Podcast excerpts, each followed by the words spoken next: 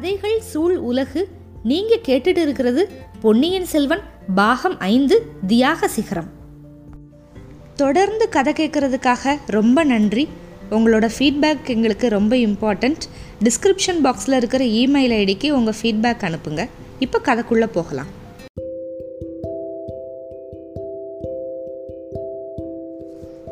பொன்னியின் செல்வன் பாகம் ஐந்து அத்தியாயம் எழுபத்து ஆறு வடவாறு திரும்பியது. இந்த நெடுங்கதையில் வர்ற கதாபாத்திரங்கள் சிலர் வந்துக்கு முன்னுக்கு பின் முரணா பேசிக்கிட்டு நடந்துக்கிட்டு வர்றதை வாசகர்கள் கவனிச்சிருப்பீங்க. அதுக்கு நம்ம பொறுப்பாளி கிடையாது அப்படிங்கிறத சொல்லிக்கலாம். மனித இயற்கை என்றைக்குமே ஒரே மாதிரி இருக்கிறதில்ல. சூழ்நிலையும் பல்வேறு சம்பவங்களும் அவங்கவங்களோட மனப்போக்கு நடத்தையை மாற்றிக்கிட்டே தான் இருக்கும். நேற்றைக்கு ஒரு மாதிரி பேசி நடந்துக்கிறவங்க இன்னைக்கு முற்றும் முரணான முறையில் பேசுகிறாங்க நடந்துக்கிறாங்க. பெரிய பழுவேட்டரையர் இந்த கதையோட ஆரம்பத்தில் ஒரு பெரிய ராஜரீக சதி ஆலோசனைக்கு தலைவராக இருந்தார். இப்போ பலர் அறிய தான் செஞ்ச குற்றத்தை எடுத்து சொல்லி அதுக்கு பிராயச்சித்தமாக தன்னோட சிர சிரம் அதாவது தலையை வந்து தாமே துண்டிச்சுக்கிட்டு உயிரை விடுறதுக்கு விரும்புகிறாரு பெரிய சம்புவரையர் என்ன பண்ணார்? இளவரசர் கரிகாலரோட உடம்ப பார்த்ததுமே அடைஞ்ச திக் பிரமையில் எப்படியாவது அந்த படுகொலை பழி வந்து தம்ம குடும்பத்துக்கு மேலே சாராமல் போகணும் அப்படிங்கிற கவலையில் தன்னோட பழைய மாளிகையே எரிக்கிறதுக்கு முற்பட்டார். அந்த பழியை வேற யார் தலையிலையாவது சுமத்திடணும் அப்படிங்கிற ஆவலில் தான் மகனையும் அந்த முயற்சியில் ஏவி விட்டார். இப்போ அவர் மேலே குற்றம் சாரலை அப்படின்னு தெரிஞ்சதுக்கப்புறம் தன்னோட அருமை புதல்வி வந்தியத்தேவன் மேலே கொண்டிருந்த அன்போட ஆழத்தை தெரிஞ்சதுக்கப்புறம் வேற விதமாக பேசினார். இந்த கதையோட ஆரம்பத்தில் மூடு பல்லக்கில் மறைஞ்சு வந்த போலி மதுராந்தகனை உண்மை மதுராந்தகன். அவன்தான் பின்னால் உத்தம சோழ சக்கரவர்த்தி ஆக போகிறான் அப்படிங்கிற மாதிரி வாசகர்கள் நம்புகிற மாதிரி நம்ம வச்சுருந்தோம். கதை போக்குக்கு அது அவசியமாக இருந்துச்சு. ஏன்?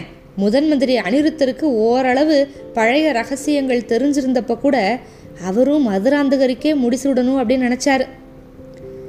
அந்த காலத்தில் நடந்த நிகழ்ச்சிகளை முன்பின் விவரங்களை வந்து அவர் பூரணமாக தெரிஞ்சிருக்கல. அதனால் போலி மதுராந்தகர் வந்து கண்டராதித்தரோட புதல்வர் இல்லை அப்படின்னாலுமே சுந்தர சோழருக்கும் மந்தாகினிக்கும் பிறந்த புதல்வர் அப்படின்னு நினச்சாரு. அதனால் அவரும் தடுமாற்றம் அடைஞ்சு முன்னுக்கு பின் முரணாக நடந்துக்கிட்டு இருந்தார். இந்த கதையிலேயே நேர்மையில் சிறந்தவர் அப்படின்னும் சத்திய சந்தர் அப்படின்னும் நம்ம நினச்சிட்டு வந்த அருள்மொழி தேவர் முன்னுக்கு பின் முரணா பேசினதை நம்ம கடைசியாக பார்த்தோம். இத்தனை காலமாக அரசுரிமை வேண்டவே வேணாம் அப்படின்னு சொல்லிக்கிட்டு இருந்தவர் திடீர்னு போக்கை மாற்றிக்கிட்டு நானே முடிசூட்டிக்கிருவேன் அப்படின்னு பலர் அறியிற மாதிரி சொல்ல ஆரம்பிச்சிட்டாரு. சமய சந்தர்ப்பங்கள் தான் அவரோட இந்த மாறுதலுக்கு காரணம் அப்படிங்கிறத நம்ம எடுத்துக்காட்ட வேண்டிய அவசியம் இல்லைல்ல? ஆமாம் அருள்மொழித்தேவரோட வார்த்தைகள் அங்கே இருந்த அத்தனை பேரையும் வியப்பு திகைப்பு அடைய வச்சிருச்சு. அதே சமயத்தில் எல்லாரோட மனசுலையும் ஒரு நிம்மதி. சோழ சிங்காதனம் ஏறுறதுக்கு அத்தனை வகையில் தகுதியானவர் உரிமையானவர் பொன்னியின் செல்வர் தான். அப்படிங்கிறது அத்தனை பேரோட உள்ளத்துக்கு உள்ளே இருக்கிற அந்தரங்கத்தில் தெரியும். சோழ சாம்ராஜ்யத்தில் வாழ்ந்த பெரும்பாலான மக்களோட விருப்பமும் அதுதான் அப்படிங்கிறதும் தெரியும். மக்களோட பொது விருப்பத்துக்கு விரோதமாக இன்னொருத்தரை வந்து சிங்காதனம் ஏற வச்சா அதனால் ஏற்படக்கூடிய பின்விளைவுகள் எப்படி இருக்குமோ அப்படிங்கிற கவலையும் இவங்க எல்லார் மனசுலையுமே இருந்துச்சு. ஆனாலையும் பல்வேறு காரணங்கள்னால அங்கே இருக்கிறவங்களில் யார் பொன்னியின் செல்வருக்கு முடிசூட்டணும் அப்படின்னு சொல்கிறதுக்கு துணியலை இப்போ பொன்னியின் செல்வரே முன்னால் வந்து நானே மகுடம் சூட்டிக்க போகிறேன் உங்களோட திருக்கரத்தினால முடிசூட்டணும் அப்படின்னு பெரிய புழுவெற்றையரை பார்த்து சொன்னதும் அத்தனை பேரோட உள்ளத்துலேயும் அமைதியும் மகிழ்ச்சியும். அப்பா நல்ல முடிவு. ஆனால் அந்த முடிவு செய்ய வேண்டிய தர்ம சங்கடமான பொறுப்பு நம்மளை விட்டு போயிடுச்சு அப்படின்னு உவகை ஆறுதல் எல்லாமே அடைஞ்சாங்க. பொன்னியின் செல்வர்கிட்ட குடிகொண்டு பிரகாசிச்ச ஒரு அபூர்வமான காந்த சக்தி. அது என்ன பண்ணுச்சு அப்படின்னா அவர் முன்னால் அவருக்கு விரோதமாக யாருமே பேச முடியாது. அந்த மாதிரி பண்ணிடும் இதை நம்ம ஏற்கனவே பல இடங்களில் பார்த்துருக்கோம்ல. வயிறு நெஞ்சம் படைத்த சின்ன பழுவேட்டரையர் கூட பொன்னியின் செல்வரை நேரில் பார்த்ததுமே தலை வணங்கி அவருக்கு முகமன் கூறி உள்ளே வரவேற்றார்ல அதையும் பார்த்தோம். பெரிய பழுவேட்டரையர் வந்து தன்னோட உயிரை தாமே போக்கிக்கிற முயற்சியை பொன்னியின் செல்வர் வந்து தடுத்து நிப்பாட்டிட்டாரு அப்படிங்கிறத புரிஞ்சுக்கிட்டாரு. அவரோட வார்த்தையோட அர்த்தத்தையும் புரிஞ்சுக்கிட்டாரு. இளவரசரோட செயல் சொற்கள் எல்லாமே பெரிய பழுவேற்றையரோட உள்ளத்தை நெகிழ வச்சிருச்சு. உணர்ச்சி மிகுதியினால் அவரோட உடல் அப்படியே நடுங்குச்சு. கண்கள் அப்படியே கண்ணீர் மல்குச்சு நான் தழுதழுத்துச்சு அப்புறம் வேகமாக மனசு திடப்படுத்திக்கிட்டு சொன்னார். சோழகுல தோன்றலே பொன்னியின் செல்வா உங்களோட சொற்கள் எனக்கு அப்படி ஒரு மகிழ்ச்சியை கொடுக்குது. நீங்களே முடிசூட்டிக்கணும் அப்படின்னு உங்களை நான் வேண்டிக்கணும்னு நான் நினச்சேன். சோழ குலத்துக்கே துரோகியாக போயிட்ட எனக்கு அந்த வேண்டுகோள் விடுக்கவே உரிமை இல்லை அப்படின்னு பேசாமல் இருந்தேன். உங்களோட பெரிய பாட்டனார் மகாபுருஷர் கண்டராதித்த சக்கரவர்த்தி ஒரு ஏற்பாடு செஞ்சுட்டு போனார். தன்னோட சகோதரர் வம்சத்தில் வந்தவங்க தான் சிங்காதனம் ஏறணும் அப்படின்னு அந்த மகான் வற்புறுத்தி சொன்னார். அவர் செஞ்சிருந்த ஏற்பாட்டுக்கு விரோதமாக நாங்கள் சில காரியங்கள்லாம் செய்கிறதுக்கு நினச்சோம். எங்களுக்குள்ளே ஏற்பட்டிருந்த மார்ச்சரியத்தினால அந்த சிவபக்த சிரோமணியோட விருப்பத்துக்கு மாறா மதுராந்தக தேவருக்கு பட்ட சூட்ட நினச்சோம். உங்களோட தந்தையும் அதுக்கு சரின்னு சொல்லிட்டாரு. நாங்கள் கருதுனது நிறைவேறி இருந்தா எவ்வளவு பெரிய விபரீதம் ஆயிருக்கும் அப்படின்னு நினைக்கிறப்ப அப்படியே கொலை நடுங்குது. இளவரசே உங்களோட தந்தை இருக்கிற சோழ சிங்காதனத்துக்கு உரிமை பூண்டவர் நீங்கள் தான் சோழ சாம்ராஜ்யத்தோட மணிமகுடத்தை அணிகிறதுக்கு தகுதி வாஞ்சவரும் நீங்கள் தான் நீங்கள் சின்னஞ்சிறு பாலனாக இருந்தப்ப என் மார்பிலையும் தோளிலையும் ஏந்தி சீராட்டி இருக்கேன். அப்பெல்லாம் உங்களோட அங்க அடையாளங்களையும் உங்கள் கைகளை அலங்கரிக்கிற ரேகைகளையும் பார்த்து இந்த பூ மண்டலத்தையே ஆளுற மன்னாதி மன்னர் ஆக போகிறீங்க அப்படின்னு நான் சொல்லிக்கிட்டு இருந்தேன்.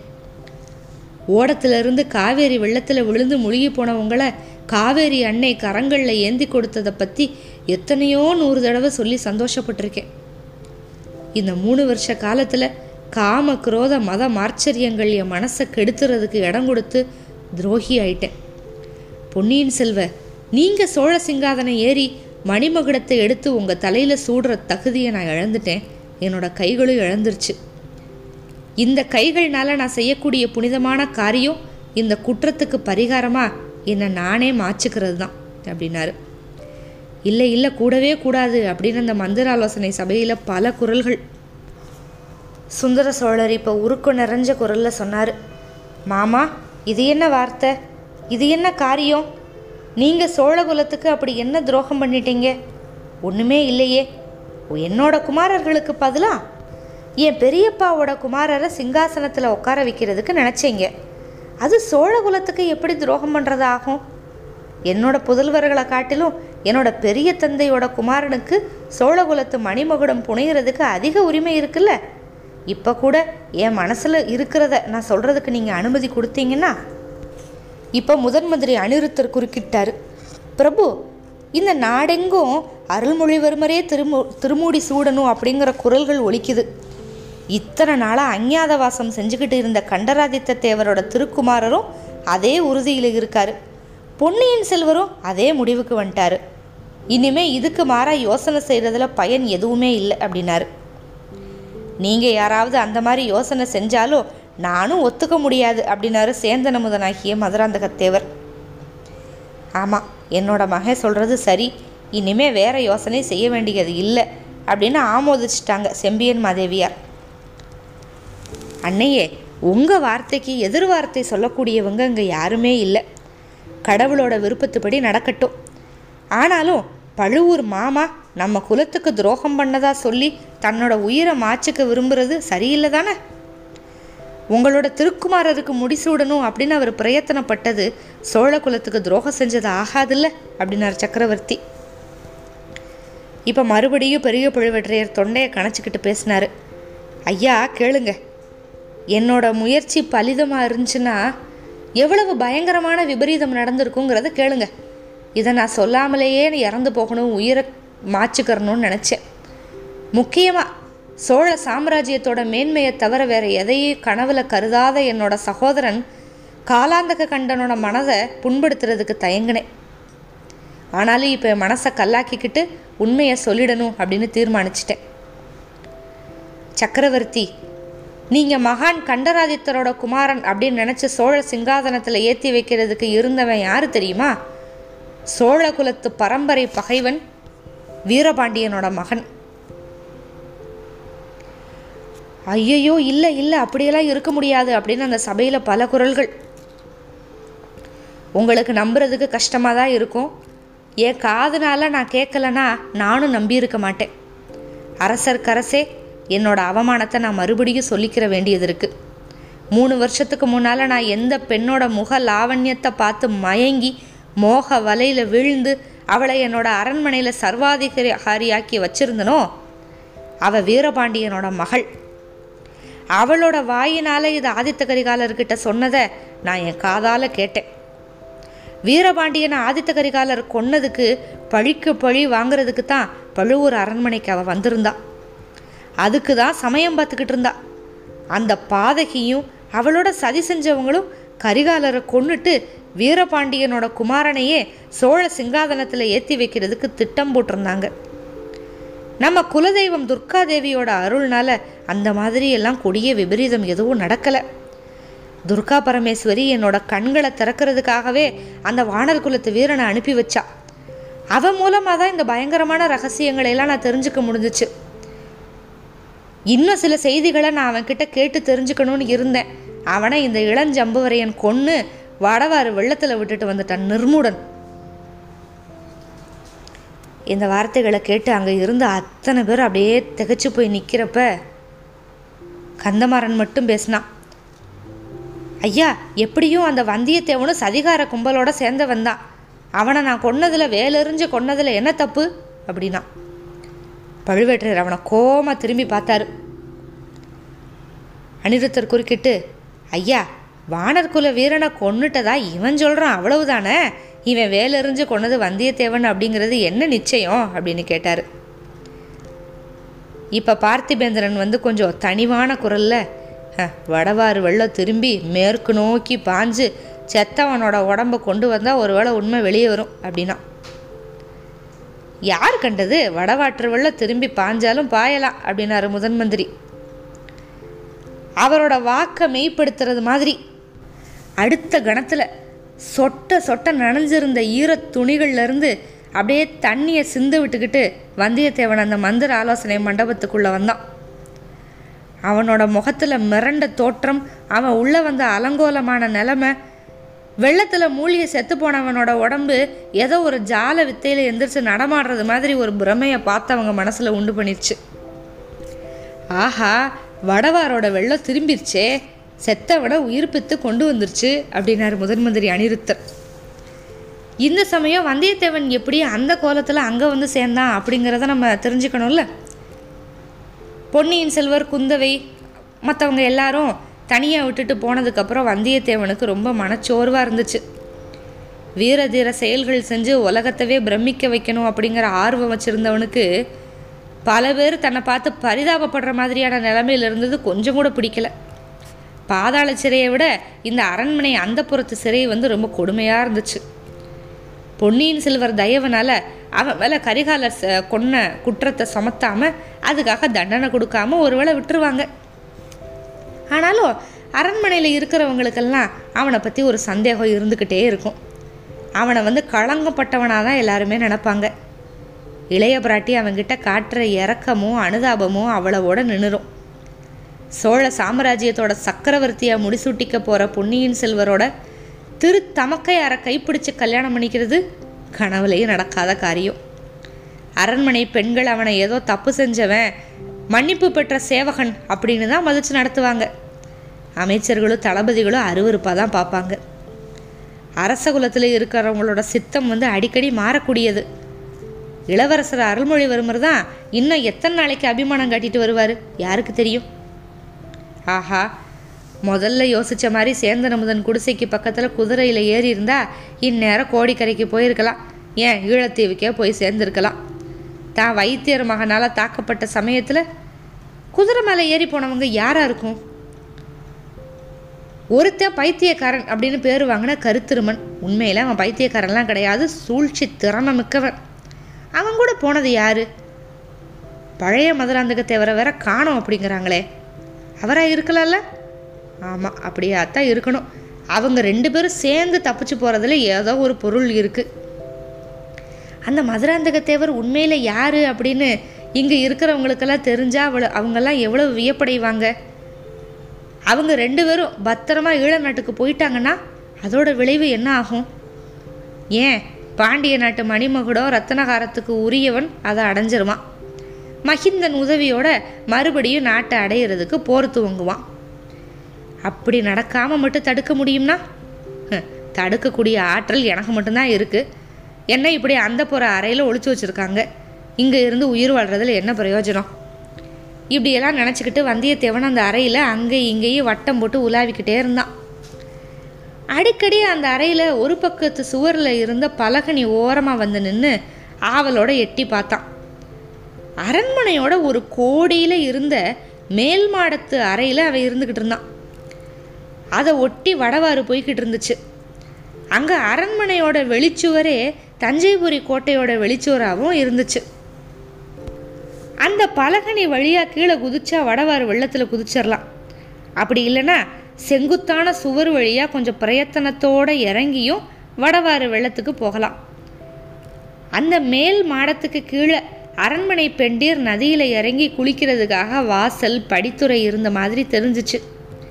மேல் மாடத்திலிருந்து கீழே போய் அந்த வாசலை அடையிறதுக்கு வழி எப்படின்னு தெரியல. அந்த புற தாதிமார்களுக்கும் அரசளம் குமரிகளுக்கு வேணால் தெரிஞ்சிருக்கும். அவன் தப்பிச்சு போகிறதா இருந்தால் அவங்க தெரியாமல தப்பிச்சு போகணும். பலகனி ஓரத்தில் நின்று இப்படி யோசிச்சுக்கிட்டு இருந்தப்ப கொஞ்சம் தூரத்தில் ஒரு காட்சி. அவன் இருந்த அரண்மனைக்கு அடுத்த அரண்மனை தோட்டத்தில் ஒரு பொண்ணு. தலைவிரி கோலமாக பித்து பிடிச்சவ மாதிரி ஓடிக்கிட்டு இருந்தா. ஆஹா அது பெரிய பழுவேற்றையரோட அரண்மனை தோட்டம் மாதிரியில் இருக்குது ஆமாம் ஆமாம் அதே தோட்டம்தான். அதில் பித்து பிடிச்சவ மாதிரி ஓடுற அந்த பொண்ணு யாரு? ஈஸ்வரா மணிமேகலை மாதிரியில் இருக்குது அவளுக்கு என்னாச்சு? ஏன் இப்படி ஓடுறா?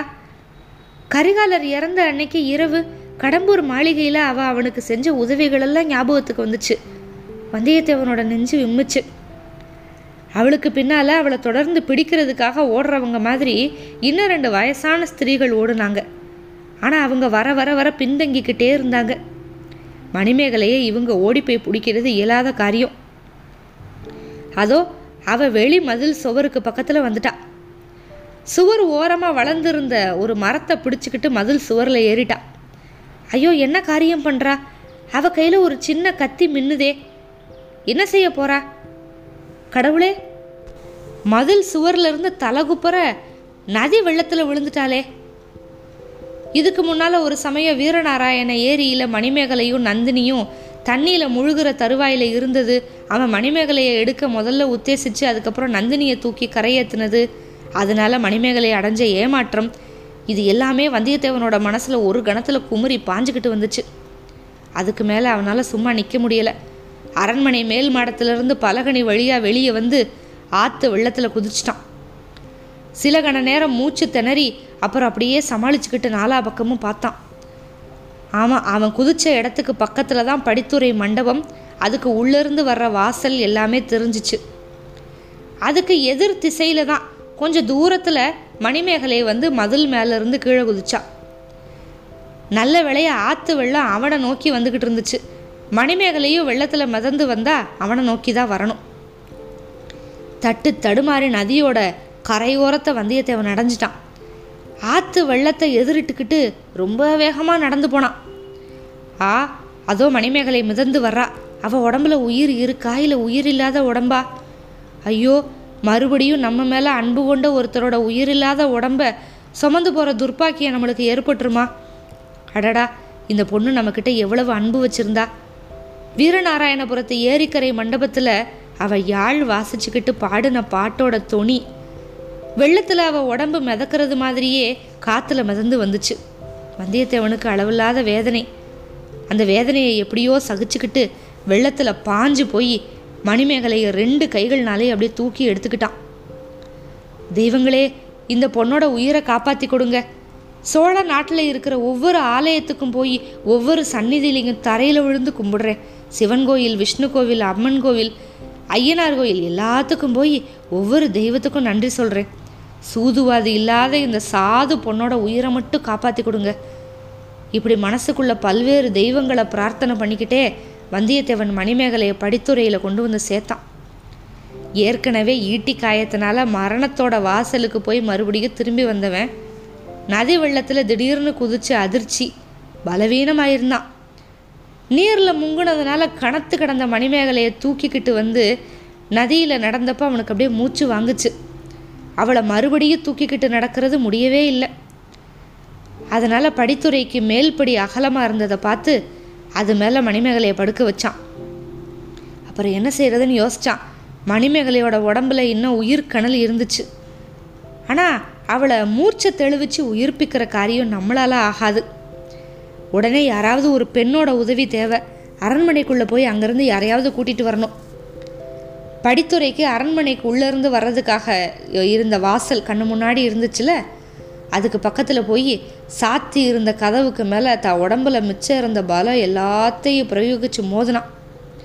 அதிர்ஷ்டவசமாக கதவோட உட்புற தாப்பா நகர்ந்து கதவு திறந்துக்கிருச்சு. புகுந்து ஓடுனான் கொஞ்ச தூரம் அது குறுகலான பாதையாகவே இருந்துச்சு. அப்புறம் தாழ்வாரங்கள் முற்றங்கள் வந்துச்சு. ஆனால் ஒருத்தரையுமே காணோம். இங்கே யாருமே இல்லையா? ஒரு பொண்ணை காப்பாத்துறதுக்கு யாருமே இல்லையா? அப்படின்னு அலறிக்கிட்டே அங்கே இங்கேயும் ஓடுனான் கடைசியாக ஒரு பெரிய மண்டபத்தோட வாசலில் சேவகர்கள் ரெண்டு பேரும் அவனை வழிமடைக்கு நிப்பாட்டுறதுக்கு முயற்சி பண்ணாங்க. அவங்கள மீறி தள்ளிக்கிட்டு உள்ளே போனான். அங்கே சக்கரவர்த்தி உன்னதமான சிங்காதனத்தில் உட்காந்துருக்கிறதையும் ஆடவர்கள் பெண்கள் பலர் சுற்றி நிற்கிறதையும் பார்த்து அப்படியே திகச்சு போயிட்டான். முதல்ல அவன் கண்களில் எதிர்பட்ட பெண்மணி பூங்குழலி தான் கொஞ்சம் தைரியம் வந்துருச்சு.